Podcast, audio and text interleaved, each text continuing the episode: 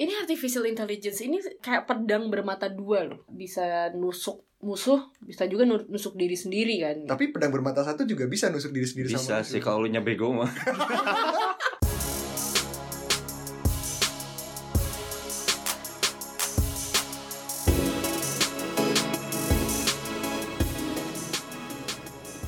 Halo, nama gue Vincent. Dan gue Amel. Lu lagi dengerin Postinor. Podcast ngomongin orang. Episode ke-10. Ini final episode ya Final episode. di season Karena katanya salah satu ciri orang yang sukses adalah tahu kapan harus mulai, tahu juga kapan harus berhenti. ini. Oh kita berhenti nih atau kita pause? Kita pause. Ke- Pause itu begini ya? Itu pause. Oh itu pause. Pendengar nggak tahu lo barusan ngapain Amel. kita tidak terlihat secara visual. Eh tapi kita mau ngabarin juga bahwa Mhm. eh, maaf kemarin Postinor minggu kemarin libur tapi Iya, betul. sebagai gantinya ada salah satu episode di It Talk Drive vlognya Iya. Aryo Pratomo kita muncul di situ kalau kalian ada waktu senggang gitu ya Dan mau nonton dan kita mau nonton pengen tahu kita muka kalau kita kayak gimana sih?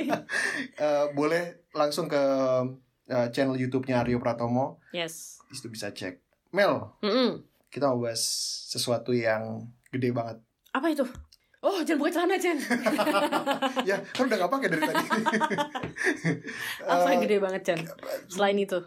Apa gue Apa gak yang denger gede banget? ego gue Oh iya. ego gue Betul, melebihi itu, segalanya Iya betul. Itu gede banget sih. Gitu. kalau lu nggak denger eh, berita yang akan kita bicarakan selama seminggu terakhir mungkin lu selama ini tinggal di gua mungkin ya Pasti pelakor lagi nih. bukan Oh, bukan. bukan. kita mau bicara soal Lucinta Luna the fuck is who the fuck is Lucinta Luna? enggak enggak bukan kita mau bahas kasus yang lagi gede banget yang lagi menimpa Facebook mungkin kalian udah pernah baca di beberapa artikel karena eh, jadi buah bibir ya Wow. di berbagai macam artikel gede pertama kali sepertinya Guardian yang Mhm. nge-publish berita ini ada salah satu Oh enggak, Ivor. Ivor bukan Ivor. Guardian ya Bukan, Ivor itu salah satu channel TV di UK. Dulu Skins tayang di situ makanya gue tahu. Gue tahu berita ini lebih banyak daripada lo. gue nggak tahu-tahu banget tapi gue baca, pertama kali baca beritanya dari Guardian. Guardian. dia salah satu yang pertama menjelaskan secara komprehensif eh, kasus ini karena dia dapat beritanya dari orangnya langsung Dix dari dari langsung. Ewan dari info Ewan jadi dari Oh, whistleblower Oh, dari whistleblower. Iya, wasit Oke. kan, berarti. Iya, wasit. Kita kasih eh, sedikit rangkuman kasusnya ada salah satu perusahaan di- Bergerak di bergerak bidang, di bidang data analytics. no no konsultan politik Oh, konsultan politik. Iya, dia konsultan politik namanya Cambridge Analytica. Dia ini yang disebut-sebut berperan besar eh, Dalam memenangkan Trump. dalam eh, pergeseran peta politik di kasus-kasus besar seperti Brexit, Oh. lalu eh, kemenangan Presiden Trump kemarin gitu. Mm-mm. Nah, Cambridge Analytica ini ditengarai eh, mempunyai data pribadi dari 50 juta lebih pelanggan Facebook eh, dan pengguna bukan pelanggan. pengguna Facebook. Mhm. Kalau pelanggan Telkomsel ya. Iya. Ah. 50 juta pengguna eh, Facebook yang dipakai oleh mereka secara masif menerapkan behavioral changes eh, terutama terhadap kampanye-kampanye politik yang dilakukan di sosial media. Oh. Yang jadi masalah di sini dan kenapa Facebook dibawa-bawa karena ternyata data yang dipakai ini cara mendapatnya Mm. eh, dilakukan dengan Cara kotor. cara kotor, Oh. main lumpur Main dia. lumpur, ah, Mm. jorok. Katanya data ini diperoleh dengan cara yang eh, tidak legal. Kronologinya adalah mungkin kalian pernah ikut ya beberapa tes kepribadian Iya, di atau Facebook. yang upload foto Anda mirip siapa gitu Iya. kan. Nah, sebenarnya ketika kalian ikut kuis-kuis kepribadian kayak misalnya zodiak Mm-mm. atau spirit kepribadian bus- animal. Spirit Animal, MBTI, atau siapa tokoh Harry Potter berdasarkan Yang- karakter iya, lo mm. gitu. Secara nggak langsung kalian itu sudah memberikan memberikan izin ke pembuat kuisnya. Yuk, untuk eh, kita memberikan izin Mhm, ke aplikasi ini mhm. sekaligus ke Facebook untuk Facebook memberikan data per- pribadi kita ke aplikasi kuis kepribadian tersebut. Hmm. Eh, data-data yang banyak itu kalau dikumpulkan kan jadi sampel yang gede Betul sekali. gitu. Nah, yang jadi masalah di sini adalah sampel yang besar sekali ini security-nya gimana gitu. Apakah bebas di- didistribusikan ke orang-orang Mm-mm. sehingga nantinya bisa digunakan sebagai eh, data primer untuk alat kampanye dan mengubah Mm-mm. behavior atau eh, sebenarnya eh, harus me- melalui persetujuan para pengguna lagi ketika itu ingin didistribusikan ke pihak lain seperti Cambridge Nah. Analytica ini. Masalahnya itu di sini sekarang satu kesalahannya itu di kita sendiri. Lu sendiri nggak baca kan, lu memberikan permission untuk data apa aja yang akan disalurkan atau akan diberikan oleh Facebook ke si pembuat kuis ini. Tapi term and condition itu sendiri kalau misalnya kita baca itu lebih lama daripada kita menyelesaikan tesnya atau enggak? Tapi itu pentingnya, Chan, gitu loh. Kita kan pengen tahu kita tuh. Harry Potter tuh siapa gitu. There's, there's a reason for gue that masuk gitu. asrama mana, gue kan lebih penting itu gitu Gini, dan teman-teman gue perlu tahu. Kalau anak-anak hukum Hmm. yang ngedraft terms and conditions itu dis- lu suruh kuliah komunikasi juga nggak selesai-selesai kuliahnya, Chan. Masalahnya gini, setiap kita mau baca, setiap kita mau Gini, gini, ikutan permainan Mm-mm. kayak gitu, Mm-mm. lalu kita harus baca term condition itu itu akan mengubah segala sesuatu tentang sosial media. Sosial Iya, media itu betul. tentang tentang memberikan uh, informasi sharing, kita tentang iya. sharing gitu. Mm. Kita, uh, setiap kali kita harus Gini, baca gini. term condition kan akan akan banyak waktu. Lu Mel. kalau mau buka rekening bank, lu baca nggak terms and conditionsnya? Di formulir satu lembar tulisannya kecil-kecil itu. enggak, enggak. Enggak kan? Enggak baca. Ya udah itu memang memang udah jadi nurture atau mungkin nature ya orang. udah jadi kebiasaan kita untuk Iya, untuk percaya tidak- begitu aja iya. ya sama orang. Tapi justru yang jadi masalah di sini, oke kita kita sepakat untuk membagikan itu ke membagikan data pribadi kita ke sebuah Betul. kontraktor gitu ya, Mm-mm. data miner gitu. Nah, di situ ternyata bisa jadi dia menambahkan terms and conditions juga ke si pembuat kuis ini misalnya. Anggaplah pembuat kuis ini lu gitu. Hmm, Oh, gue bersedia nih memberikan personal data gue yang ada di Facebook mhm. ke Vincent gitu misalnya. Nah, ternyata di situ lu nambahin juga terms and conditions kalau Vincent boleh memberikan personal data yang diambil dari orang yang mengikuti kuis ini ke pihak ketiga mana pun yang bekerja sama dengan Vincent. Nah, Salah nggak kalau kayak gitu? Nah itu yang nggak ada katanya. itu nggak ada. Itu yang nggak ada. Oh, itu nggak ada. Jadi itu yang dibilang breach. Jadi oh, jadi ya, si data miner ini ketika dia memberikan datanya ke Cambridge Analytica Mhm. itu tidak disupport dengan klausa seperti itu. klausul klausul seperti itu. Mm-mm. Artinya data yang dipakai oleh si Cambridge Analytica ini sebenarnya data yang tidak boleh dia pakai dan tidak boleh dia Oh. cultivate gitu.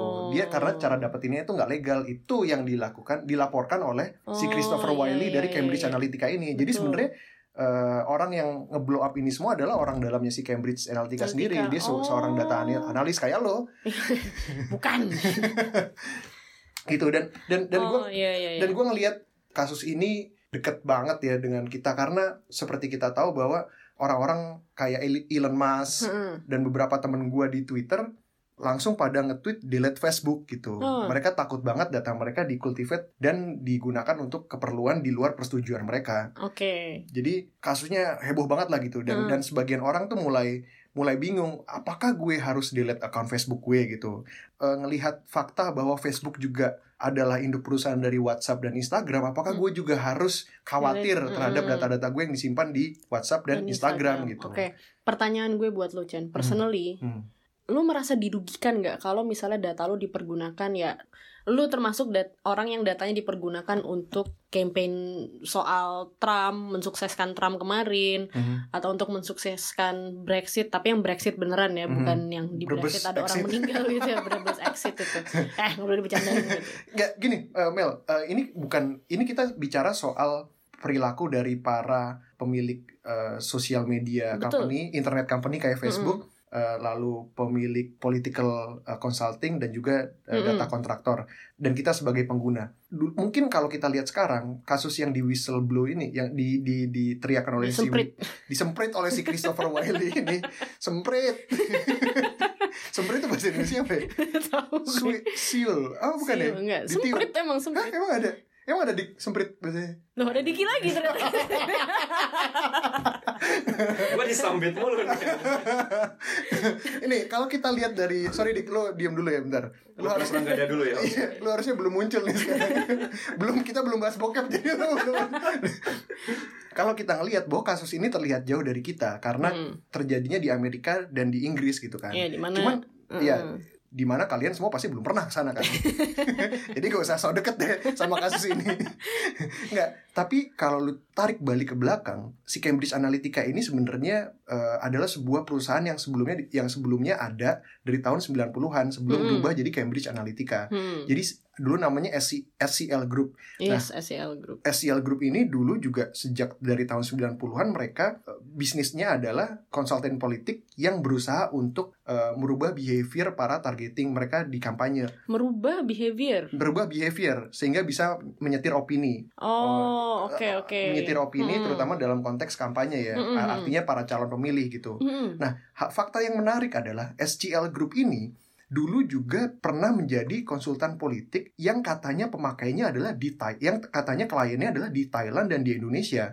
Di Indonesia. Di Thailand dan di Indonesia. Artinya, klien-klien si SCL Group ini adalah para pemangku kepentingan di negara kita juga gitu. Oh, baru Jadi- tahu nih gue. Iya, dan artinya eh, tapi kalau lu baca artikelnya di New York Times, si deal-dealan antara si SCL Group dengan para pemangku kepentingan politik di tahun akhir tahun 90-an itu sempat kolaps karena katanya orang yang nge-hire SCL Group ini justru dijatuhkan dari tampuk kepemimpinan kepemimpinannya waktu itu. Hmm. Entah itu zamannya Pak Harto atau yang apa karena waktu itu kan Mm-mm. akhir tahun Oh, 90-an iya, juga kan gitu. Gua nggak bisa confirm ini karena di artikelnya nggak ditulis Hmm. eh, secara detail gitu. Eh, yang gue bilang ini ternyata deket banget sama kita gitu Mm. karena konsultan politik ini gue yakin semacam si Cambridge Analytica ini bukan satu-satunya Betul dan pasti. Facebook juga bukan sumber data Satu-satunya, satu-satunya betul. gitu. Gimana, Dik? Oh. Apanya nih yang gimana? Lu ngomong panjang lebar gimana? Eh, tentang, tentang propaganda tentang propaganda yang sebelumnya kita nggak pernah sadari gitu yang yang sebenarnya dimulai dari sesederhana kita ngasih data ke Facebook Hmm, karena kita pengen eh, orang lain tahu kita ini jadi karakter apa di Harry Potter gitu iya iya. Nah setelah gue baca-baca jadi menurut gue yang paling eh, nggak etis dari kasus Cambridge Analytica ini adalah ternyata pre 2014 sebelum tahun 2014 setiap kuis yang diambil sama teman-teman lu dan mereka ngambil data teman lu lu sebagai temannya dia itu datanya bakal keambil juga misalkan nih Chan What? lo kan suka ya ikutin kuis-kuis gak jelas gak penting itu kalau gua temenan sama lo di Facebook data gua juga kena Chan Kurang ajar ya Kurang ajar tuh salah Vincent di tuh. Gitu. Jadi kalau kalian punya teman-teman yang suka ikutan kuis sama gitu, ya jauh-jauhin lah mulai dari sekarang. mulai di unfriend ya Mereka itu lia- liability in your life gitu. mereka nyeret-nyeret tuh ke Mereka nyeret-nyeret lu ke lubang hitam. Tapi itu 2014, sebelum 2014 karena eh, si salah satu tokoh sentral di kasus Cambridge Analytica ini dia nemu loophole untuk memanfaatkan itu gitu. Tapi setelah Hmm. ketemu di tahun 2014 akhirnya sama Facebook ditutup dan sekarang udah nggak boleh lagi kayak gitu. Jadi Mm-mm. kalau sekarang tuh data yang diambil ya cuma orang yang ikut kuis doang teman-temannya nggak akan kena gitu kalau Oh. sekarang oke. dari 2014 itu dan si data yang dianalisa oleh si Cambridge itu pun eh, dari situ dari yang 2014 itu karena bikinnya udah agak lama bikinnya si kuis yang dibikin sama itu sama Cambridge Diki itu. kerjaan lu itu ngapain sih selain nonton bokep kok lu tahu sih soal kayak gini-ginian? ya kan gue eh, dapat iklan bokep ketika baca artikel yang lain juga gitu oh kan gitu.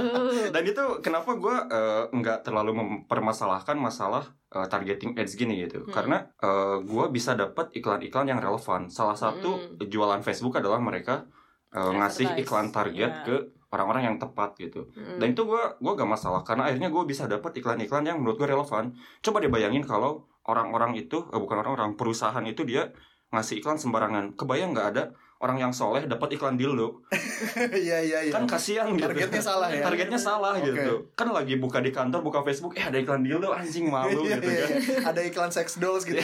Padahal dia bukannya yang model-model eh, baca Quran apa segala Ah, macam ya. ah. Hmm. Ini propag bentuk-bentuk changing behaviornya itu lewat apa sih propaganda pasti ya?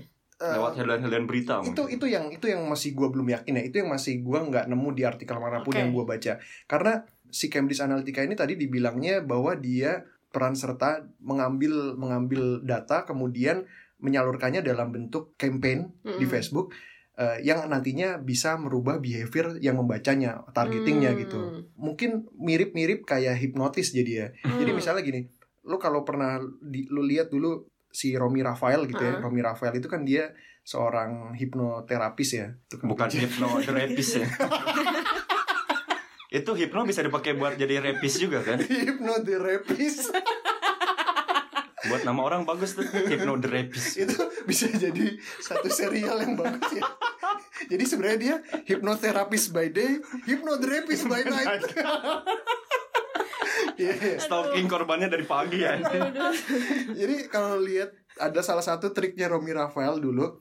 Jadi ada saat ada tiga box yang berwarna eh, biru, kuning dan merah gitu ya. Kalau gue nggak bisa bedain tuh karena gue tuh kalau kalau ro- gue yang dihipnotis sama Romi Rafael nggak bisa tuh gue bedain. Lu udah buta warna, suka ikutan gak penting di Facebook gitu.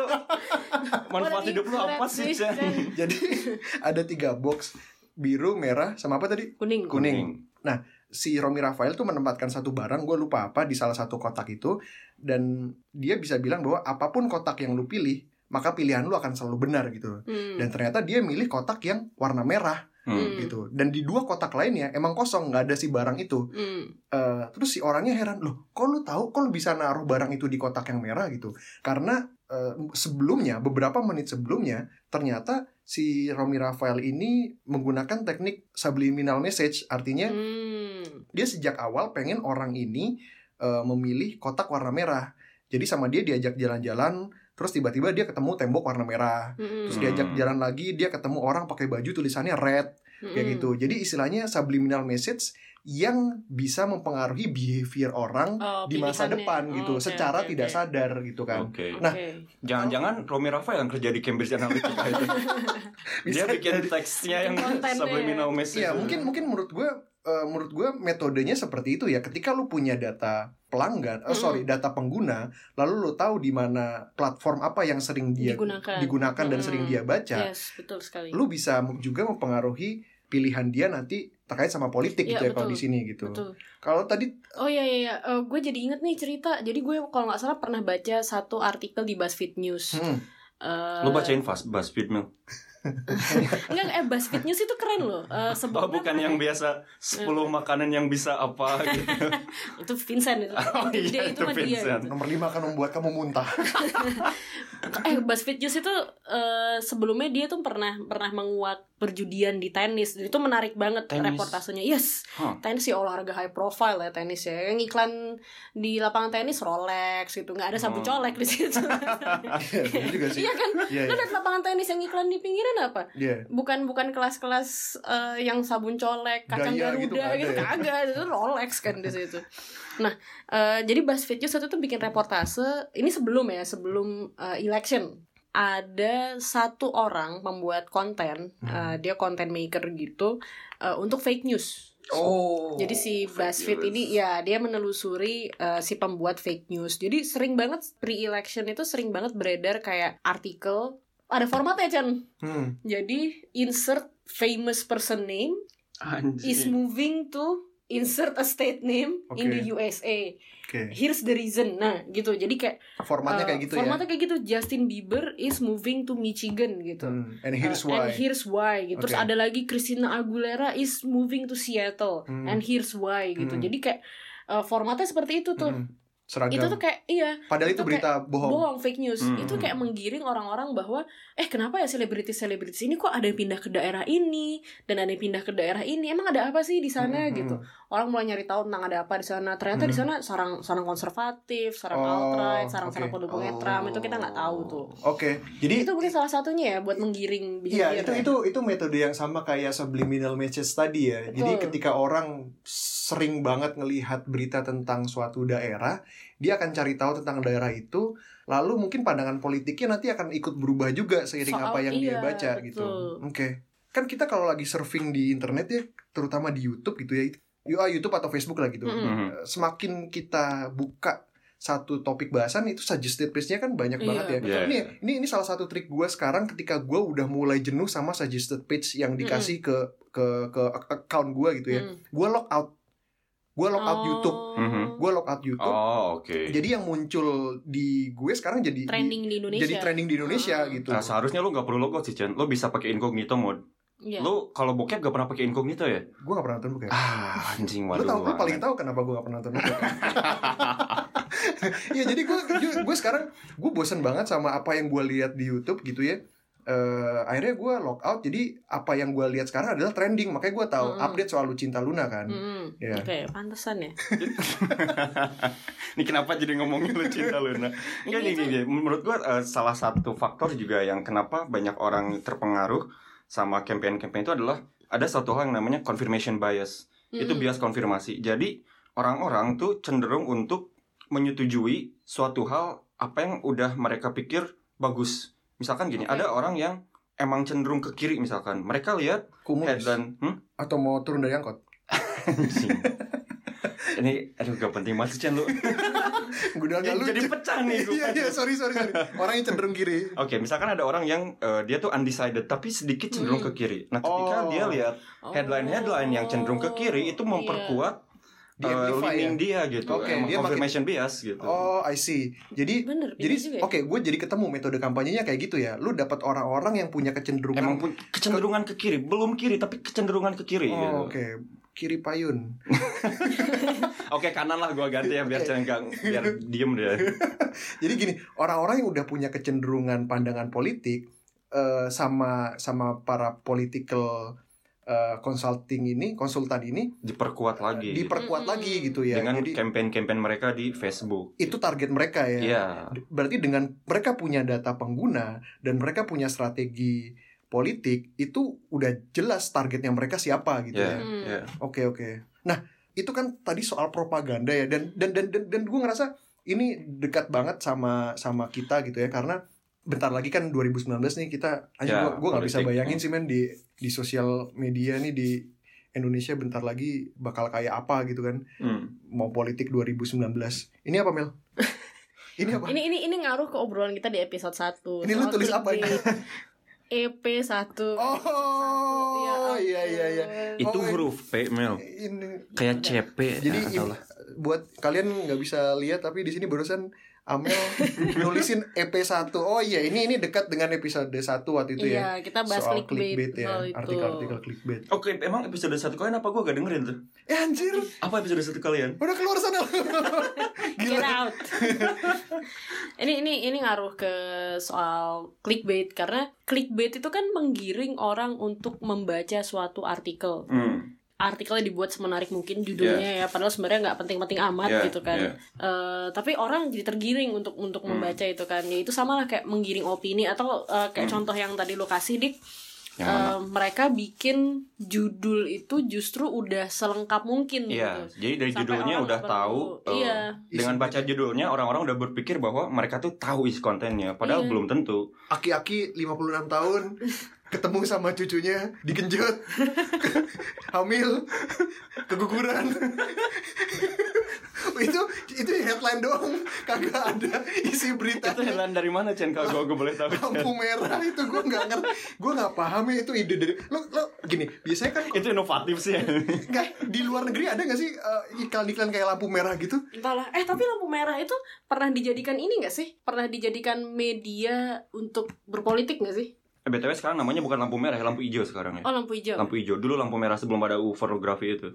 Oh. Yang yang dulu bikin Playboy tutup itu di Indonesia pernah ada Playboy. Iya, kan? iya, iya. Dan itu tutup setelah muncul oh UU pornografi. Nah, Iya. lampu merah tuh ganti nama sekarang jadi lampu hijau. Kenapa dia ganti nama? Enggak tahu. tapi kontennya sama Kontennya sama-sama aja. Ya sama aja Oh, kayak buka sama- mata eh, eh, buka apa? Empat Wi- mata dan bukan empat mata. iya iya iya Sama-sama aja. sekarang namanya Mister Tukul Ada, masih ada.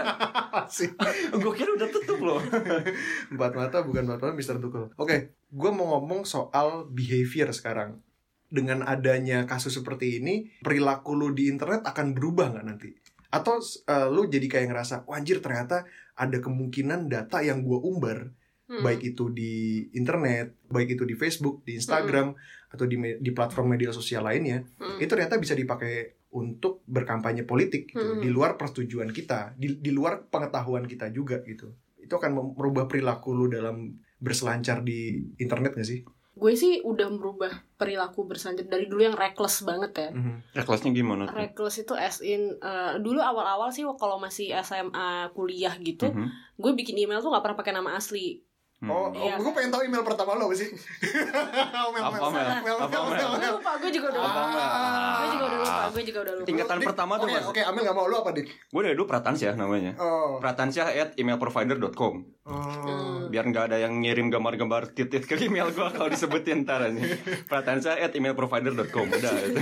Siapa yang mau ngirim lu titit aja? Siapa tahu ini ada orang yang Nah, lihat. Eh, gue tuh dulu reckless ya bikin bikin aja terus setelah itu gue bikin pakai nama gue eh, dan dulu itu gue orang yang nggak pernah baca terms and conditions Mhm. Hmm. jadi di emailin sama sosial media account yang gue punya misalnya Instagram ada update terms and condition atau apa gue nggak pernah baca biasanya Hmm. selalu gue hapus semenjak kerja karena gue pekerjaan gue tuh relate banget sama data dan udah sering meeting sama anak legal sering diomelin Hmm. sama anak compliance gue akhirnya jadi jadi lebih rajin tuh buat baca kayak gituan Yeah. bahkan setiap ada update terms and conditions pun gue lihat update nya dari sebelah mana sekarang data gue mau diapain aja nih gitu Tapi mungkin gak sih kayak term and condition itu emang dibuat sedemikian rupa sehingga orang nggak mau baca. Eh, Panjang banget ya gak sih? Kayak- bahasanya bikin pegel otak juga sih Iya kan, bahasanya. bahasanya tuh emang bahasa hukum gitu. Iya, kan. harus bahasa formal. yang hitam dan putih Betul. lu Iya. boleh ini lu nggak boleh Nggak ada ini lu nggak boleh interpretasi abu-abu. kedua. Betul. Iya. Ini tanggung jawab siapa, ini tanggung jawab Yes. siapa gitu. Iya. itu harus diperjelas kan di situ Iya. nah Oh, lu tau gak sih? Mungkin kita bisa bikin platform yang gunanya simplify terms and condition. susah sih Itu tuh udah simpel menurut mereka. Itu udah Iya, simpel. itu udah simpel menurut mereka. cukup hitam dan putih. Iya. iya udah udah cukup Yang simpel itu udah panjang kayak gitu. Oh, iya. kan emang harus jelas. Gak boleh ada ambiguitas. Gini gini, nggak boleh. Pornhub ada term and conditionnya nggak? Lu baca nggak? Enggak gua baca sih. Iya kan? Ya ngapain itu? Udah buka celana masih harus baca terms and condition. Anjing. Nggak, sekarang gue tanya ya itu kan bisa dinikmati oleh bahkan orang yang nggak punya account ya si Pornhub ya Iya, iya. iya iya iya. orang bikin account tuh untuk apa ya di situ Eh, biasanya buat SSI mungkin. SSI itu apa Ya kan di sana yang nontonnya ada cewek ada cowok juga lah. Di sana Ngapain? Ngapain apanya cewek? Ngap- SSI maksudnya buat speak speak sama sesama Iya. pengguna Pornhub kan? Iya lah. Kan ada cowok ada cewek atau mungkin cowok yang suka sama cowok lain itu kan bisa nyari di situ. Eh jangankan Pornhub lah, LinkedIn juga kan dipakai sekarang. Iya. Oh buat PDKT ya. Setiap ada kesempatan orang-orang tuh bakal berusaha mengarah ke situ. Itu tuh Iya. primal insting mereka, Chen. Nggak bisa dihindari. Lu tuh ngelakuin apa pun ujungnya pengen ngewe ya. Bahkan di LinkedIn sendiri Yang khusus profesional gitu. No, no, no. Life will find a way ya. Nah, ini, ini soal behavior jelas akan merubah gitu lu akan jadi jadi lu akan jadi lebih rajin untuk lebih rajin lebih rajin baca terms and condition dan ya. gue harap pun eh, orang-orang lain juga akan begitu ya gitu termasuk lu nih terutama lu bahkan. Gue udah gak pernah buka Facebook sih. Kenapa Menurut gue ada bokap gue di situ. Semenjak bokap gue masuk Facebook deh, gue nggak mau. Bokap ruins everything.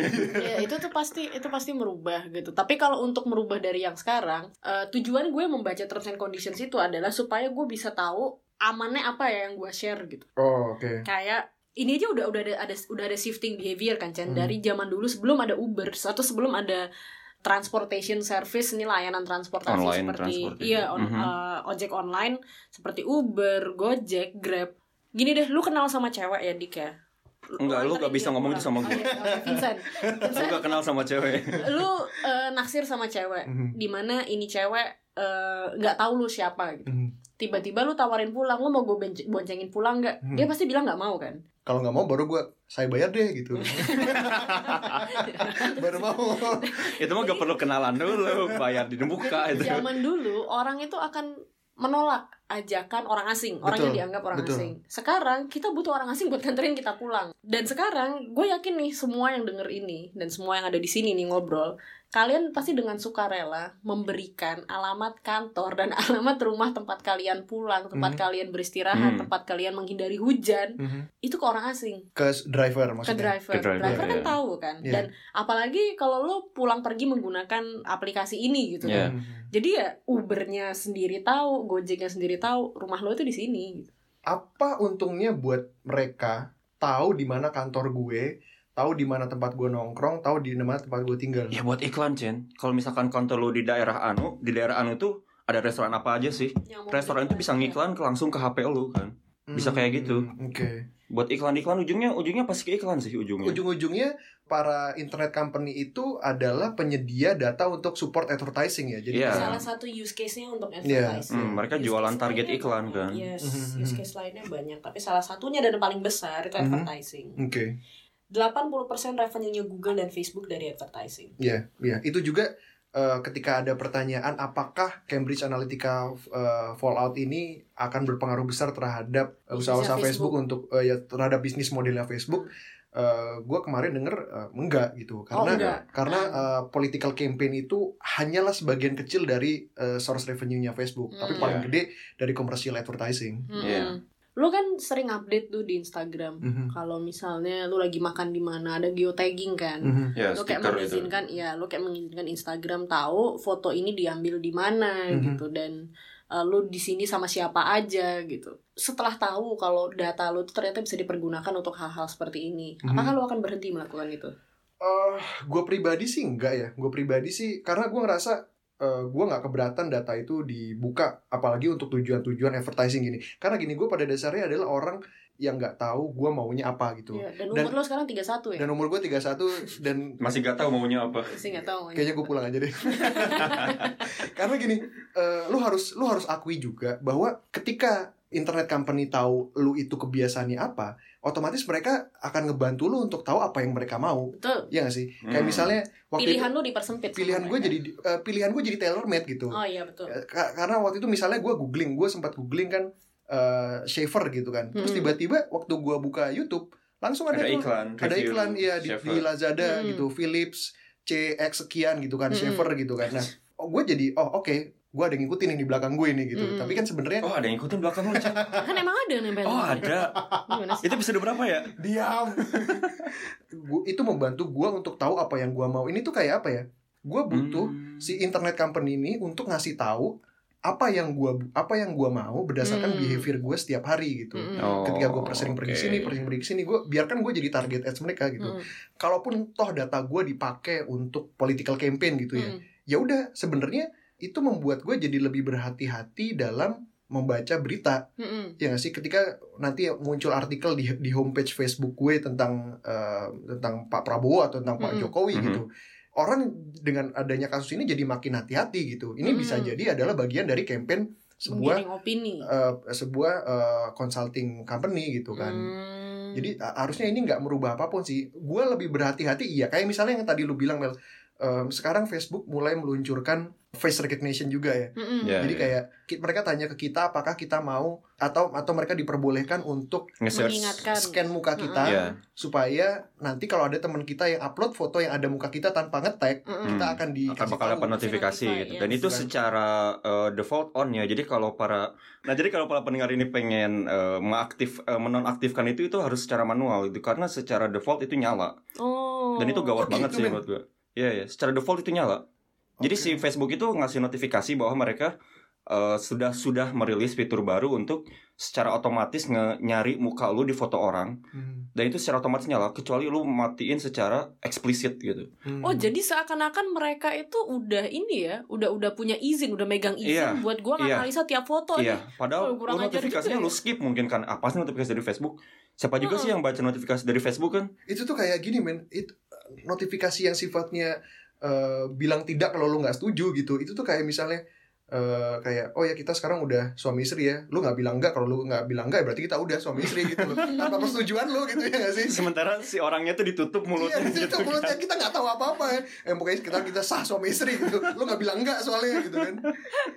Eh, banyak sih sekarang sosial media yang yang apa eh, yang auto opt in lah istilahnya. Ya, auto opt-in. Auto opt in artinya lu secara otomatis menyetujui gitu soal soal Penggunaan ini. data pri- pribadi ya. Iya. Penggunaan data pribadi. Itu tapi itu face recognition Facebook itu serem loh gitu. Kenapa? Mereka bukan cuman hanya bisa nge-face nge-recognize face doang gitu, bahkan sampai Mengenali. objek-objek Iya mengenali mengenali muka aja gitu bahkan sampai objek-objek kayak kulkas. eh, Walaupun gue masih bingung sih buat apa eh, si Facebook mengenali objek-objek lain selain muka kita.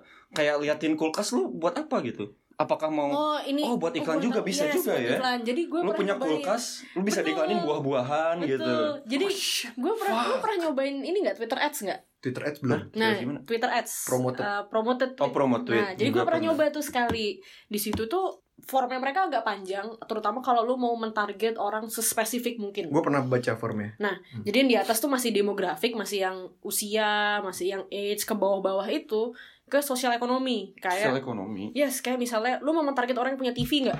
Oh. TV-nya tuh ini ini ini, bener-bener sampai ada serinya lo TV-nya kalau lu buka. Wah. Mesin cucinya ini ini ini, gue gue bingung banget itu. Ini Twitter dapat datanya dari mana gitu. Iya, iya. Setelah gue baca-baca dan cari tahu, mereka tuh ngambil dari foto yang diupload orang juga. Oh shit. Ini mesin cucinya ini dari hashtagnya orang juga kan kadang orang kan kalau Iya misalnya iya iya. ngupload barang elektronik kadang kan serinya disebutin di hashtag gitu kan. Bentar bentar bentar. Ini artinya pendengar kita yang sempet eh, nge-retweet atau mention kita pakai hashtag Postinor ini bisa jadi data yang salah dong. Dikira mereka para pengguna Postinor. Eh, lo emang Postinor apa? lo gak pernah ya ngeklik hashtag Postinor? Enggak, enggak pernah. Itu iklannya obat di dalamnya Iya, tuh. iya, iya, iya. Postinor obat. tuh apa ya? Ah udah lama lu baru minum juga tadi. Iya, iya. dan itu itu satu mereka mereka bisa analyze eh, barang Betul. dari dari foto gitu ya. Terus yang Mhm. kedua adalah mereka mengizinkan artificial intelligence mereka Hmm. untuk Untuk- identifikasi Foto lu tuh ada apa Iya, aja. betul. Iya. Ini artificial intelligence ini kayak pedang bermata dua loh. Bisa bisa nusuk musuh, bisa juga nu- nusuk diri sendiri kan. tapi pedang bermata satu juga bisa nusuk diri sendiri Bisa sama sih kalau lu bego mah. Udah analogi lu tuh salah Mel. Oke, yang barengan nusuk musuh dan diri kita sendiri. Apa dong Pedang bermata itu? satu bisa nggak? Nggak bisa. Pedang bermata dua. Kalau pinggir-pinggiran sama Enggak, pedang bermata dua itu artinya dua-duanya tajam gitu. Iya, dua-duanya tajam. Iya, gue nggak, gue tahu maksudnya itu apa. Dua-duanya bisa nusuk dua-duanya sekaligus. Gitu. Udah main jangan dianggap serius biasanya lagi. Lagi kurang minum jadi, deh. ya. jadi intinya satu itu tuh bisa bermanfaat. Ini kan tadi kita ngomonginnya agak serius. Ini juga Hmm. serius sih. Ini ini penting banget karena eh, Skynet. Oh. Skynet. Ini ini nggak gue ngomong ngobrol serius. Jadi kemungkinannya tuh bulan apa ya? Bulan Juni kayak tahun lalu ya. Mhm. Lagi puasa-puasa gitu kan. Mm-mm. Hmm. Orang kan eh, lagi malas-malasnya kerja. Gua Jadi, enggak. Lo rajin banget ya. Rajin. Puasa rajin. Oke. Jadi gua Puasanya atau kerjaan ya kerjaan? Bukanya. gue tuh membuka sebuah artikel gitu. Hmm. Oh. Eh, itu di share dari Twitter juga. Jadi Facebook menutup salah satu departemen AI engine, Artificial Intelli- arti- Intelligence. artificial intelligence. Jadi Hmm. eh, itu satu departemen loh. Mhm. Isinya robot semua, AI semua gitu. Mm. AI sama robot beda loh, Mel. Oh iya beda, sorry sorry. Jadi eh, sisanya eh, itu satu departemen AI semua. Paling supervisornya aja yang masih manusia ya di situ. Serem juga kalau supervisornya robot juga kan. Skynet juga, dong, beneran. Beneran jadi. Jadi mereka menutup satu departemen karena apa? Karena si AI ini Dipecat-pecatin tuh AI semua. iya udah pecat-pecatin gitu. Kasih Dapat pesangon. ya. Jadi pengangguran dong mereka. Iya, itu serem banget gila. Untung untung nggak bikin serikat pekerja sempet gitu kan. Deportasi ke Meksiko enggak Iya, itu? gitu. Terus eh, mereka itu ternyata menciptakan bahasa komunikasi sendiri AI-nya. antar AI Shit. untuk menciptakan AI lain. Hah? Yes. Auto reproduce. Auto reproduce. Jadi Hmm. dari situ Facebook langsung menutup itu itu bulan Juni kalau nggak salah tahun lalu. Juni kemarin waktu lagi puasa. 2017 sih ya. Oh, orang pada puasa dia malah Iya, malah malah bikin anak. gimana sih? Agamanya apa tuh AI? AI itu kan agama Islam harusnya. Jadi itu ditutup sama Facebook karena kita nggak tahu bahaya apa yang akan diciptakan. Hmm. Anjir, ini yang dibilang ini yang dibilang Bilang sama Elon Musk Elon. Musk ya. Iya, Elon Kan Musk. Nah sekarang gini, gue tuh pernah baca, eh, mungkin gue nggak tahu gue baca di komik sci-fi mana ya. Intinya eh, saat lu saat robot atau AI atau eh, bentuk makhluk hidup apa pun gitu, saat mereka sudah bisa men- meregenerate Mhm. eh, dirinya sendiri. dirinya sendiri, Mereproduksi dirinya sendiri. mereproduksi dirinya sendiri, yang mereka lakukan adalah mencari host. Hmm. Mhm. mencari host atau tempat tinggal atau tempat ya tempat tersembunyi lah Tapi atau apa pun. AI itu bentuknya kan masih data ya Mel. Bentuknya dia kan data kan. Tanpa dia ada servernya kan ya Ya, nggak bisa, bisa. hidup kan? Iya nggak sih? Iya, Bisa harus ada jadi hostnya Ada- itu. ada- iya, Bisa iya. jadi mereka sudah berpindah karena mereka sudah berhasil meregenerate, sudah berhasil berkomunikasi. Bisa jadi mereka udah pindah. Anjing kayak Udah lu, ke mana? lu, lu inget yang Age of, ke mana. Age of Ultron belum nggak sih? Eh, iya, iya, itu Ya, Ultron. yang Yes. yang akhirnya dia lari ke web kan. Ah. Kalau udah lari ke web ya udah nggak ada yang bisa Nggak ada yang bisa. kontrol dia lagi gitu. Dia bisa nginjek diri sendiri ke server mana pun. Iya dia bisa gitu. kayak suatu suatu malam dia ngaktifasi mesin di pabrik apa terus reproduksi Hmm. diri Nah ini gue gue pernah pernah baca satu hal yang mirip sama Amel. Jadi eh, di Wait But Why kalau nggak salah, eh, dia bilang kalau AI ini sudah punya self consciousness, Mm-mm. yang benar-benar dia aware sama diri sendiri. Setelah dia berpikir, pasti AI itu pasti bakal mikir bahwa manusia ini tidak efisien dan bakal dieliminasi. Hmm. Karena mesti kita akui manusia itu nggak efisien, men. ya lu kan gak manusia suka orang nggak efisien. Lu AI berarti. Jangan bilang-bilang. gue udah diinjek sama AI-nya Facebook ini. Dan itu menurut gue eh, bener-bener ngeri sih karena harus kita akui bahwa kita ini tidak efisien dan AI yang tanpa memiliki kemanusiaan bisa mengeksekusi itu tanpa perasaan tanpa remorse gitu Ah, tanpa betul, rasa betul, kemanusiaan karena mereka nggak punya kemanusiaan jelas bukan manusia Iya. makanya Elon Musk tak- eh, benar-benar bilang mesti hati-hati kan ke netizen itu Elon Musk sama Zuckerberg Zuckerberg. sendiri ber- pa- berbeda pandangan soal AI. ya Ah. Zuckerberg bilang bahwa harusnya kita uh, terbuka pikirannya karena ini membuka kita pada uh, pada peluang-peluang sa- uh, baru di masa depan, Depan, gitu iya. kan. Sedangkan Elon Musk sendiri bilangnya kita harus slowing down sebentar karena kita ini teknologi kita belum siap ya teknologi Hmm. yang nggak nggak bisa seenaknya kita kembangkan tanpa ada konsekuensi gitu. Hmm. Di sini lo stance lo itu lebih ada lebih ke Zuckerberg atau ke Elon Musk?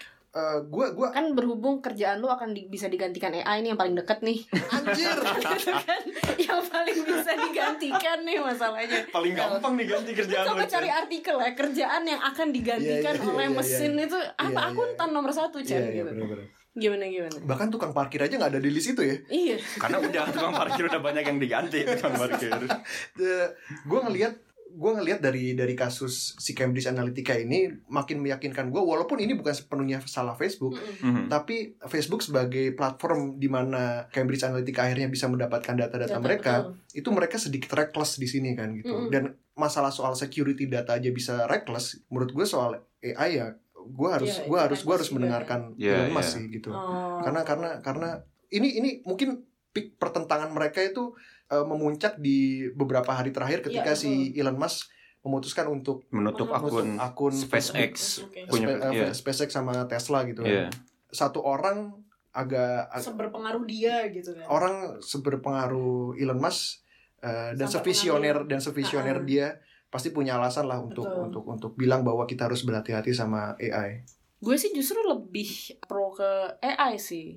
Itu itu kayak groundbreaking teknologi aja gitu. Lo lo tahu kan eh, selama ini tuh kita buang-buang duit di CERN di Swiss itu untuk mencari satu partikel yang nggak pernah ketemu sampai Iya, sekarang Higgs iya, boson itu iya, tahu kan? iya. Itu Hmm. sampai sekarang tuh nggak ketemu-ketemu. Ya mungkin eh, bukannya udah ya Higgs boson tuh Higgs boson tuh udah ketemu ya? the string theory udah Di ya as in teori kan gitu loh. Kalau misalnya udah ketemu kan kita bisa menjawab si Uh, maksudnya bisa re- unified field teorinya Einstein kan Hmm. di mana uh, bisa re, re- ini jadi divine jadi ya nggak apa-apa nggak apa-apa jadi recreate si Higgs boson particle ini, the particle of God itu kan. Hmm, Iya, hmm. jadi itu kan kayak menjawab teorinya yang Einstein belum selesaikan di unified Hmm. field theory di mana itu akan menjawab semua uh, Pertanyaan. pertanyaan. yang ada di dunia ini. Padahal jawabannya udah ada, 42 kan kalau kata Iya. Hitchhiker's Guide to the Galaxy gitu. ngerti Gue nerd banget gila di sini. ngerti lu Chen Gue gak tau apa ini. ini kalian ngomongin apa sih? what is life 42 itu What is life is 42. life is 42 Fort itu apa? enggak nantilah kita jelasin lagi Iya. Oh ya udah. Eh, jadi itu kayak untuk menjawab atau untuk bikin time machine atau apa mungkin mereka bahkan bisa membantu menjawab pertanyaan ini gitu Oh gue tahu karena gini uh, otak Dan manusia. satu, satu ini ya, satu lagi ya. Kita kan eh, manusia-manusia atau pengambil-pengambil keputusan orang-orang hebat ini kadang kan punya kepentingan-kepentingan lain ya. Emotionally, financially. Sementara kalau AI yang ngambil keputusan gitu, mereka tuh bener-bener berdasarkan ground Loh, truth-nya datanya. siapa yang gitu. bilang nanti nggak akan ada yang eh, orang yang punya kepentingan khusus merubah cara si AI mengambil keputusan Itu bisa, bisa aja jadi. Tapi enggak kalau kalau kalau AI ini tujuannya adalah perseverance seluruh kehidupan di dunia ini, Hmm. harusnya tujuannya dia emang itu. Jadi nanti akan bias politik harusnya akan nggak nggak nggak bias sama politik apa sih bias atau nggak bias sih harusnya akan nggak bias sama politik gitu loh Mhm. nggak akan Tengah-tengah karena lah. karena tujuannya end goalnya itu satu kelestarian dunia dunia ini Hmm. gitu Hmm. maka harusnya kan dia artificial intelligence Iya, kan? iya. dia Iya. kan terus uh, ber- Berkembang sendiri. berevolusi sendiri kan Iya, gitu iya. Nah, tapi justru kalau berkembang sendiri bisa serem juga ya. Siapa tahu ternyata dia belajar. gue gue dari sepakat sama lu karena kemampuan otak kita untuk menghitung data atau membuat analisis atau istilahnya Betul. ngerunning sampel itu kan Yes. terbatas banget. Yeah. Komputer juga terbatas. Hmm. Dengan AI yang bekerja satu kali eh, 24 jam gitu ya, terus-terusan nggak nggak capek, nggak kayak Mhm. orang itu, Mhm. itu mungkin bisa mempercepat banyak eh, eh, Betul. jawaban dari pertanyaan-pertanyaan dari eh, theoretical physics. bisa ngebantu banyak hal pasti Mhm. Mm-mm. Nah, makanya gue sekarang eh, kalau untuk sekarang sih stance gue tuh gue pro AI. Pro Jadi AI. seharusnya- gue setuju sama gue pro Gue ya. pro AI selama agama Islam dia. Oh iya.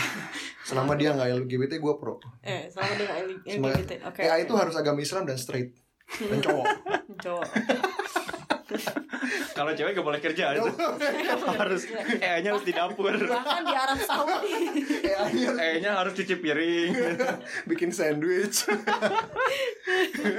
Nih, eh, ini perspektif yang menarik sih kita dari ngebahas data ngebahas AI karena AI itu nggak akan jauh-jauh dari data juga kan untuk, Iya. Menurut lo sekarang perlu nggak lo hapus akun Facebook lo, hapus WhatsApp lo, sama lo berhenti pakai. Instagram? Enggak, Enggak. itu itu udah telat, kejadian udah lewat karena uh, breach yang terjadi itu tahun 2014. Oke. Sekarang udah 2018, lu udah nggak bisa ngapa-ngapain. Kalaupun lu delete akun Facebook lu, lu gak bisa memastikan bahwa Data, data lu yang ada di server Iya. itu nggak akan dihapus sama Facebook. Gitu. Jadi eh, bentuk perlawanan apa? dan ini Candan, kalau lu akan delete akun Facebook, lu mau lihat MCI di mana gitu? MCI apa ya? Meme komik Indonesia. Gua nggak pernah. lu mau ini. update di mana itu MCI? Dan tanpa Facebook gua gak, gak akan tahu karakter gua di Harry Potter tuh apa. Ini- Gitu, itu penting banget. Lu kan Dobby udah. Kalau ini nih, ini kan tadi kita ngomongin bridge ya. Gue inget satu kasus yang orang eh, satu company yang protektif banget sama eh, data penggunanya. Apa tuh? Lu tahu Boston Bomber gak? Yang dulu ngebom eh, Boston Marathon Oh iya tahu. tahun Oh, oh, oh. 2000. Yang dua orang pemuda yang ngebom Yes, running Iya, tahun pas running. 2014. Hmm. Nah, Udah lama banget ya 2014. 2014 atau 2015 sih Baru Boston deh. Bomber.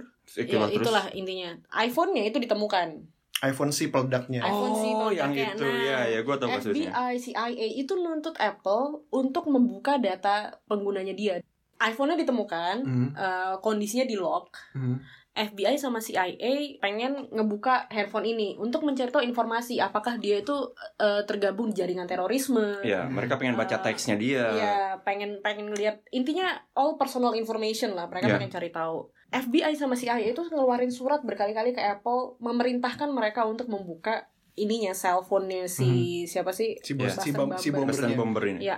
Apple nggak ngasih sampai sekarang Karena ada data privasi. karena ada data privasi dan Gila, Apple comply sama itu. anjing. Itu bener-bener comply to the core ya. Iya, itu Iya, iya, iya. itu itu kan tadi kita ngomongin bridge, sekarang kita ngomongin company yang benar-benar memproteksi, ya, Iya. memproteksi. Tapi. Apple dulu yang pernah bridge juga. yang The Fappening itu lo tau? Apa tuh? Gak tau The enggak. Lu banyak gak taunya sih, Mana semua The Fappening itu. Oh gini caranya sekarang. Oke oke. Jadi gue akan keluar dari post nih sekarang. Kita berdua aja. Oke oke. Ya The Fappening itu ketika eh, ada artis-artis yang nyimpan foto-foto tidak senonoh di akun iCloud mereka. Ya iya jelas gue gak ngerti itu bagian lu di foto tidak senonoh. Tahu loh. Lu sebagai pengguna Apple gak tahu tapi. Terus terus. Nah si akun iCloud ini kehack gitu ada ada yang ngehack akun iCloudnya. Sampai akun ak- apa sampai foto-foto tidak senonoh artis itu disebar di torrent waktu itu. Jelo? Banyak. Sampai berapa giga gitu. Oh gue tahu yang ratusan Jelo. artisnya Chen oh, oh jadi gak cuma Jelo doang waktu itu ya? ratusan artisnya. Karena mereka eh, ya artis-artis orang kaya yang gaptek kan kebanyakan pakai iPhone ya. Tapi itu di, di hacknya tuh secara massal ya? Servernya yang kena. Servernya servernya yang kena. Loh itu berarti bukan bukan bukan sesuatu yang bisa ditanggulangi pakai uh, term and condition dong Enggak, Enggak tapi sih, iya lu kan? expect iCloud itu seharus atau Apple at least Hmm. itu perusahaan bisa- sebesar itu gitu Iya, kan lu, lu tuh udah mikirin. Jadi ada eh, di IT security ada yang namanya penetration test. Lu tau ya penetration yang lain ya. lo taunya lo, lo tahu penetration tesnya nggak tahu gitu. Jadi ada pen test gitu Kenapa gue jadi kayak tamu deh di sini? ini host gue, ini lu tuh gue tuh host nih. Lu tuh tamu, lu lu tuh masih magang di sini. anjing magang dibayar kagak telepon 40 menit sebelum rekaman kan Dik kita 40 menit lagi mau rekaman datang sini gitu. tai banget Oh, jangan dibuka-buka. terus terus. jadi eh, sebelum produk lu lu launch, produk lu yang berurusan urusannya sama IT lah atau produk apa pun gitu. Eh, itu sebelum itu launch, eh, lu tuh harus menjalani yang namanya penetration test. Hmm. di mana eh, lu menyewa nama yang namanya ethical hacker. Ethical hacker tuh white hat hacker Ya, white hat hacker, hacker-hacker baik Hmm. yang kerjanya mencari kemungkinan atau segala cara masuk ke dalam server.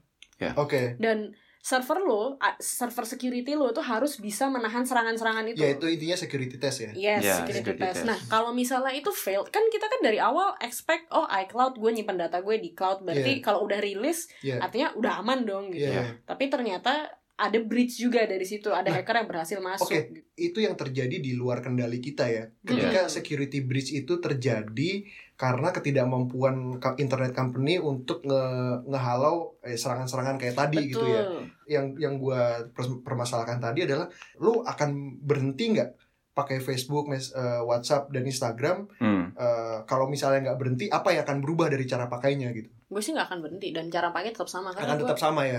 Gue memakainya dengan Ya, aman dan gue juga nggak akan merubah behavior gue di Facebook karena gue ngerasa gue tuh bukan orang penting Chen iya iya. Data gue diapa-apain ya terserah gue bukan orang high profile gitu Iya, kan. iya. ini lu tau nggak kenapa kasus-kasus ini itu jadi besar atau ada lawsuit sana sini itu Mhm. karena apa? Karena they know how to press where it eh because How they to know press where it hurt. Yes oh how to press press where it hurts. ya. Hmm. Jadi lu lihat aja deh, ada empat orang yang bikin class action lawsuit ke Facebook. At least dua di antaranya tuh attorney loh. Iya, iya, iya. Orang yang Tapi pasti mereka gitu. disuruh orang juga sih. Bisa Mungkin. sih. Orang-orang yang lebih besar di belakangnya mereka. saingannya Facebook buat ngejatuhin Facebook. saingan Facebook siapa Friendster Google, Itu yang yang Google Google Plus lu pakai Google Plus Mel ya Yang- enggak Google as the whole company. oh Iya iya iya. I, I don't know man, gue gua itu ya hal ini bahkan kayak kata Diki tadi, karena gue ngerasa gue gak keberatan data gue dipakai ya. Kecuali mungkin tadi Amel bilang bahwa karena kita jadi bagian dari usaha untuk cultivate data, harusnya kita juga dapat bagian dari uang Iya, yang uang yang intinya lu pengen duit Iya, uang yang bisa dikapitalisasi dari proses itu ya Iya. sih? Karena zaman dulu eh, ketika orang mau dapat data kita, mereka Lu akan nyam- survei, ya. orang akan nyamperin kita sendiri, mereka Harus kerja survei, gitu kan. Ya udah hmm. nanyain kita. Sekarang kita dengan sukarela ngasih memberikan data. yes, Bahkan every click. mungkin mungkin yang yang yang yang akan lebih yang akan lebih hati-hati dari gue sekarang adalah dulu gue menemukan bahwa ketika ada website yang pengen gue kunjungi dan gue bisa registrasi di situ dengan menggunakan akun Google atau Facebook gue, gue dulu akan berpendapat kayak ah ini convenient banget, Mm-mm. Hmm. langsung aja gue jadi nggak usah registrasi lagi kan Hmm. gitu. Yeah. Mungkin sekarang gue akan lebih hati-hati karena eh, gue nggak pengen kalau misalnya nanti gue lagi surfing ke situs apa gitu ya beli pupuk gitu kan, Hmm. Loh gue nggak pengen kan aktivitas eh, pembelian pupuk Pembelian diketahui pupuk. oleh negara gitu Iya kan pupuk urea untuk bikin bom ya gak sih? bisa Gue gak pengen gue usaha-usaha Oke. gue untuk Oke. untuk bikin bom rakitan ini eh, diketahui oleh Facebook dan Google gitu. Makanya gue nggak registrasi pakai akun Facebook atau Google. Mungkin gue akan pakai nama samaran kayak Said bin something gitu.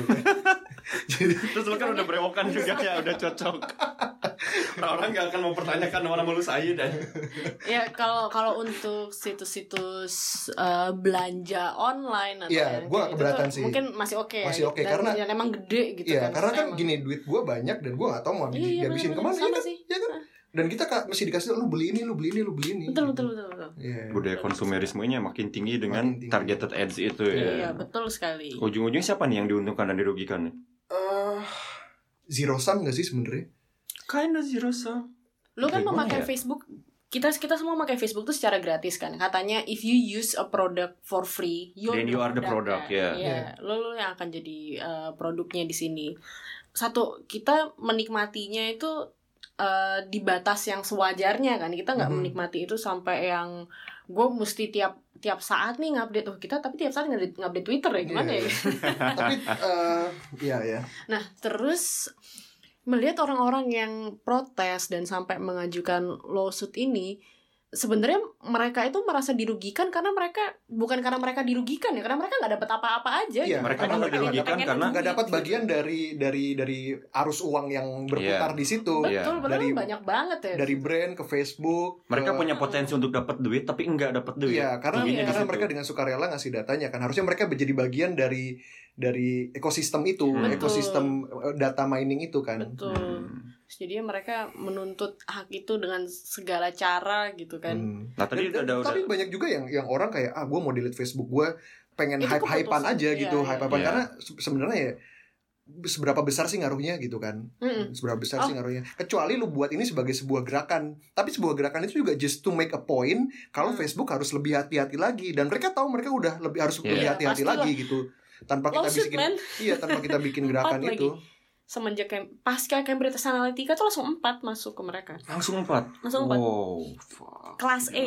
Class Class A action. lawsuit. dan lawsuit Iya. bukan hanya datang ke, ke Facebook tapi dari Cambridge Analytica ke Guardian juga Iya, Guardian juga. media-media yes. jadi lawsuit di mana-mana loh kenapa Cambridge bisa uh, nuntut ke Guardian I don't know karena mungkin Gu- Guardian falsify information ya menurut mungkin dia. informasi yang kan whistleblowernya itu ya, bener kan? ya Oh, masuk lawsuit oke. lawsuit masukin masukin aja ya nggak sih Oke, itu kan kayak oke. perang perang psikologis lu, juga lu nyari I see, nyari I nyari celah aja kan dari Hmm, situ. Hmm, hmm. Ini sebenarnya pantas ya lawyer kayak kayak ya.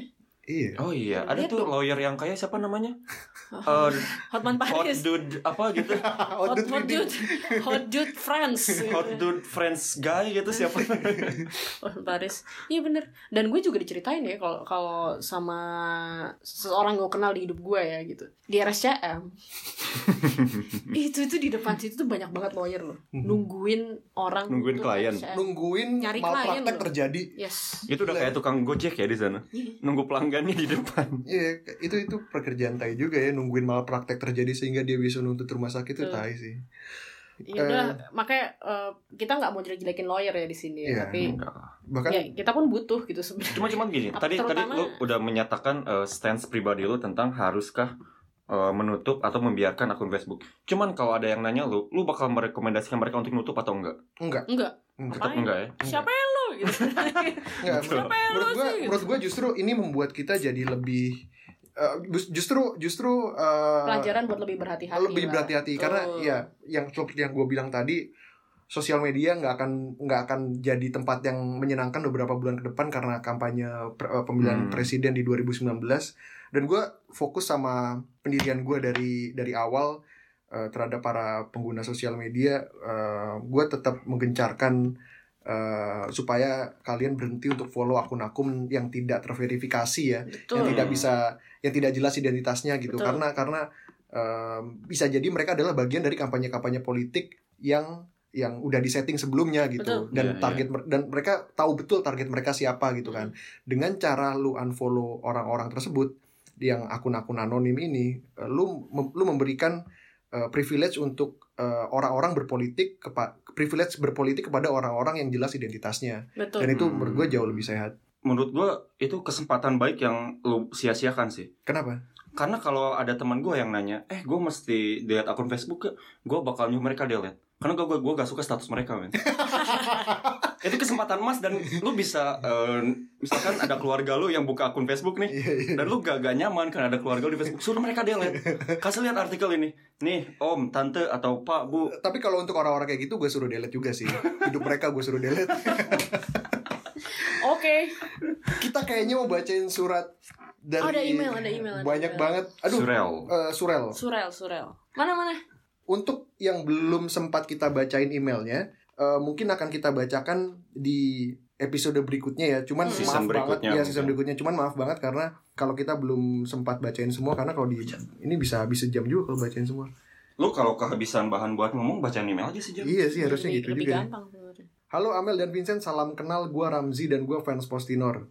Episode sama Diki kemarin lucu banget. Ah, sayangnya gue terpinggal-pinggal di waktu yang salah. Kemarin gua dengerin sambil nge-gym.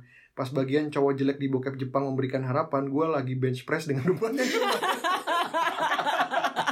sorry banget ya gue bikin lu hampir mati nih Asal hasil gue stuck kejepit. Oh iya ada pertanyaan sebagai cowok berusaha berusia 26 gue udah beberapa kali pacaran dan hampir selalu ditodong kawin sama pacar dengan dalih cewek ada expiry date-nya. Lu, lu, lu ada basinya ya Mel? ya? Cewek itu. lu bahasanya kapan Mel Sementara gue masih gamang tentang pernikahan. Gimana menurut ka- menurut kalian gue harus menyikapi isu ini, terutama Mbak Amel yang sangat kiri. Emang kiri Mel soal pernikahan? kiri itu maksudnya apa ya Iya, kalau kiri kan komunal, artinya lu di- komunal Komunal. dicicipi orang banyak dong. kurang ajar BTW sesuai ka- saran kalian gue lihat podcast-podcast yang kalian likes bla bla bla bla. Thank you semoga langgeng. Oke, thank you Ramzi. Ini- Tentang cewek yang ada expiry date-nya. Ini ini mau mau jawab mau jawab serius atau mau jawab Serius ini, ini kayaknya serius. pertanyaan serius. Serius, oke. Banyak orang yang ngerasa hal yang sama ini. Oh oke. Menurut hemat saya ya, gitu. hubungan apa pun rumusnya hanya ada dua, komunikasi dan percaya aja gitu. Hmm. Mereka tuh saling berikatan satu sama lain. Mhm. Lu akan percaya sama orang kalau lu bisa mengkomunikasikan apa yang lu rasakan atau kondisi-kondisinya dengan baik gitu. Hmm. Tapi lu bisa juga eh, jadi nggak bisa percaya sama orang kalau komunikasinya buruk aja nih antara kalian berdua kan. Hmm. Jadi bawaannya curigaan mulu. Hmm. Nah kalau untuk hal ini sih lebih tekankan di komunikasinya. Bilang dari awal gitu. Kesiapan menikah itu bukan cuman masalah finansial ya. Misalnya kalau urusannya eh, mental ya di sini ya bukan masalah finansial ya gitu. Tapi itu masalah mentally juga karena lu tuh akan menghabiskan seumur hidup itu lu akan berjanji seumur hidup di depan orang-orang gitu bahwa kalian itu akan setia satu sama lain dan akan Emang janjinya gak boleh dilanggar itu? ya nggak tahu Kalau nggak- kalau nggak ketahuan nggak apa-apa. iya gitu. balik-balik lagi sih tapi ini masalahnya di, di komunikasi sih kalau menurut Hmm, gue Eh, gue mau mengutip omongannya Adri kalau lu emang bener belum mau ya ya bilang gitu Mhm. bilang ya gue nggak mau belum mau nikah gitu Mhm. jangan sampai lu kasih sinyal yang salah ke ke aduh jangan lah sinyal-sinyal Iya gitu. sinyal-sinyal yang salah ke pasangan lu gitu Atau kalau lu belum- nggak bisa kasih tenggat waktu ya Bebaskan dia untuk mencari sesuatu yang pasti Mm. gitu Karena Hmm. itu hak dia kan gitu kan Tapi lu sendiri percaya nggak Mel? Hmm. Cewek itu ada expiry date-nya Terutama soal reproduksi lah ya iya mungkin ya. reproduksi ada. Dan dan itu harusnya memang jadi bi- proven gitu. biological clock lu ada ya. Ada. Karena kalau lu melahirkan di atas umur 40 katanya cukup berisiko ya. Iya. Ya intinya jangan kalau emang belum siap sampai tenggat waktu ceweknya menurut gue wajar kalau dia mau Bertanya, ngasih iya, iya, iya. karena tujuannya dia adalah bereproduksi ketika dia Ah. bilang bahwa cewek ada expiry date-nya artinya dia emang ingin bereproduksi gitu Ingin loh. punya anak gitu ingin ya. punya anak gitu jangan dihalangi kalau misalnya lu emang nggak masih belum jelas sama yes kalau masih belum ber- iya masih belum berdamai Hmm. sama maunya sendiri Iya. Hmm. mending fair-fairan aja. Yang kedua ini, hai gue terhibur banget dengan pembahasan kalian di PAM, khususnya soal Tinder. Bikin diri gue makin yakin kalau main Tinder itu nggak aneh. Dan akhirnya gue main Tinder lagi, alah justifikasi aja. Dan berhasil ketemu sama satu cewek. Permasalahannya baru di awal ke- ketemuan dia udah belak-belakan ngomongin kehidupannya sampai kisah asmaranya diumbar juga. Menurut kalian dengan kasus kayak gitu, dia itu nyaman sama gue atau emang orangnya kayak gitu aja ya? Oh justru Nah. nyaman kayak gitu. Nggak Hmm. ada orang yang baru beberapa kali ketemu tuh langsung menceritakan soal kehidupannya, kehidupan personalnya dia ya. Hmm. Nyaman itu gini, dibilang nyaman itu karena apa? Karena you have this sense of familiarity gitu. Mhm. Lu ketemu kayak misalnya kita baru pertama kali ketemu nih dik, gue ngerasa lu tuh kayak gue tuh vibe-nya tuh familiar gitu ya sama Oke. lu. Jadi kayak gue nggak nggak nggak nggak ngerasa ketemu sama orang asing dari Hmm, dari hmm. Tinder gitu. Jadi kayak Hmm. yang gue ngerasa nyaman ke lu ya udah gue jadi bisa cerita soal itu gitu Iya. Hmm. itu dan itu bukan kasus yang aneh gitu strangers meeting strangers tapi vibe-nya tuh udah langsung yang gue kayak pernah ketemu lo deh di mana ya gitu tuh Mungkin di kehidupan ya. sebelumnya udah nah pernah. itu nggak tahu ya kalau soal itu ya tapi gue nggak percaya sih kan yang kayak gitu-gitu Tapi ada juga Mel orang-orang yang istilahnya agak aneh dan mereka terlalu terbuka terhadap eh, terhadap orang lain soal hubungan pribadi eh, hal-hal pribadi mereka. Eh, Yang gue takutin ada model-model cewek cewek ini eh, setelah mereka selesai kencan pertama, Mhm. terus si ceweknya tuh texting ke cowoknya bilang, eh thank you ya, eh, a- aku seneng barusan ngedit sama kamu. Eh btw minggu depan kalau mau ketemu sama nyokap aku gimana? Kamu mau nggak? Oh, Iya kan? Ada kan orang-orang kayak gitu kan? Escalated quickly. Iya kan, langsung kan langsung lu, lu delete kan kontaknya gitu kan. Hmm. Menurut gua bisa jadi Amel kayak gitu dan lu harus bisa bedain antara yang emang em, super cepat dalam berhubungan dan yang emang ternyata dari pembawaan lu lu nyaman dan dia terbuka sama lu. Mhm. Hmm. oke email terakhir deh satu lagi Selamat malam sore pagi. Eh, singkat cerita, seorang teman ada yang pernah gugurin kandungan ceweknya. Masih awal 1 sampai 2 bulan usia kehamilan dan sekarang dia udah ngerasa nggak bisa ngelanjutin hubungan mereka yang udah berjalan satu setengah tahun karena 1,3 1,3 tahun karena satu hal dan yang lain. Tapi dia nggak berani buat akhiri karena semacam diancam oleh si cewek bakal ngebuka rahasia ke ortu si cowok. Wow. Mm. Di sisi lain si cowok bukannya belum dewasa tapi dia family man banget umur Hmm. 24 tapi masih tinggal bareng ortu. Hmm. cukup mapan Cukup juga. mapan juga karena punya pekerjaan tetap. Pure dia Hmm. hanya nggak mau ngecewain ortunya aja. Boleh diberikan sedikit pendapat dan pencerahannya apa yang harus dilakukan? Ceweknya nggak mau diputusin karena Hmm. Karena dia punya leverage itu. karena dia, dia pernah ngegugurin pernah itu. ngegugurin. Uff. Aduh. Nikah sih udah nikahin. gini gini ya. Untuk seorang perempuan em, menggugurkan kandungan itu bukan hal yang sepele kan. Iya. bukan bukan Iya, Bukan gagal. itu pengorbanan Dan Yes. si perempuan itu rela mengorbankan itu demi eh, memberikan masa depan yang lebih stabil untuk cowoknya gitu. memberikan Dan space buat juga. Memberikan ya. space dan itu menurut gua sebuah pengorbanan yang anjir itu nggak ada pengorbanan yang lebih gede sih menurut Iya, gua dari iya. seorang Hmm. Iya, perempuan. menurut gue itu itu, itu itu itu big deal sih.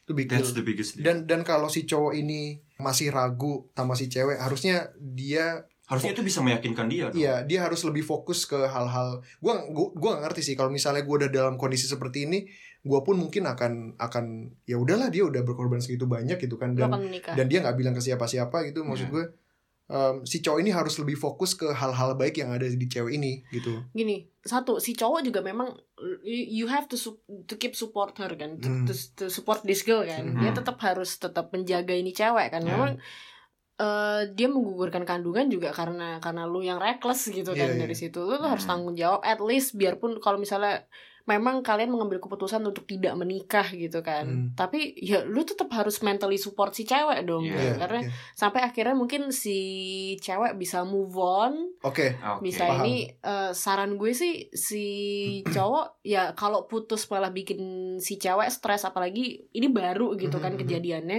Iya. ya jangan jangan gitu banget dong jadi cowok maksudnya Iya. eh, ya nggak sekarang juga gitu untuk Iya. untuk minta putusnya gitu. Ya tunggu biasanya cewek lupa berapa tahun sih? Ya tunggu 6 7 tahun lah pacaran. pacaran lagi terus habis itu mungkin dia udah lupa terus lu putusin aja.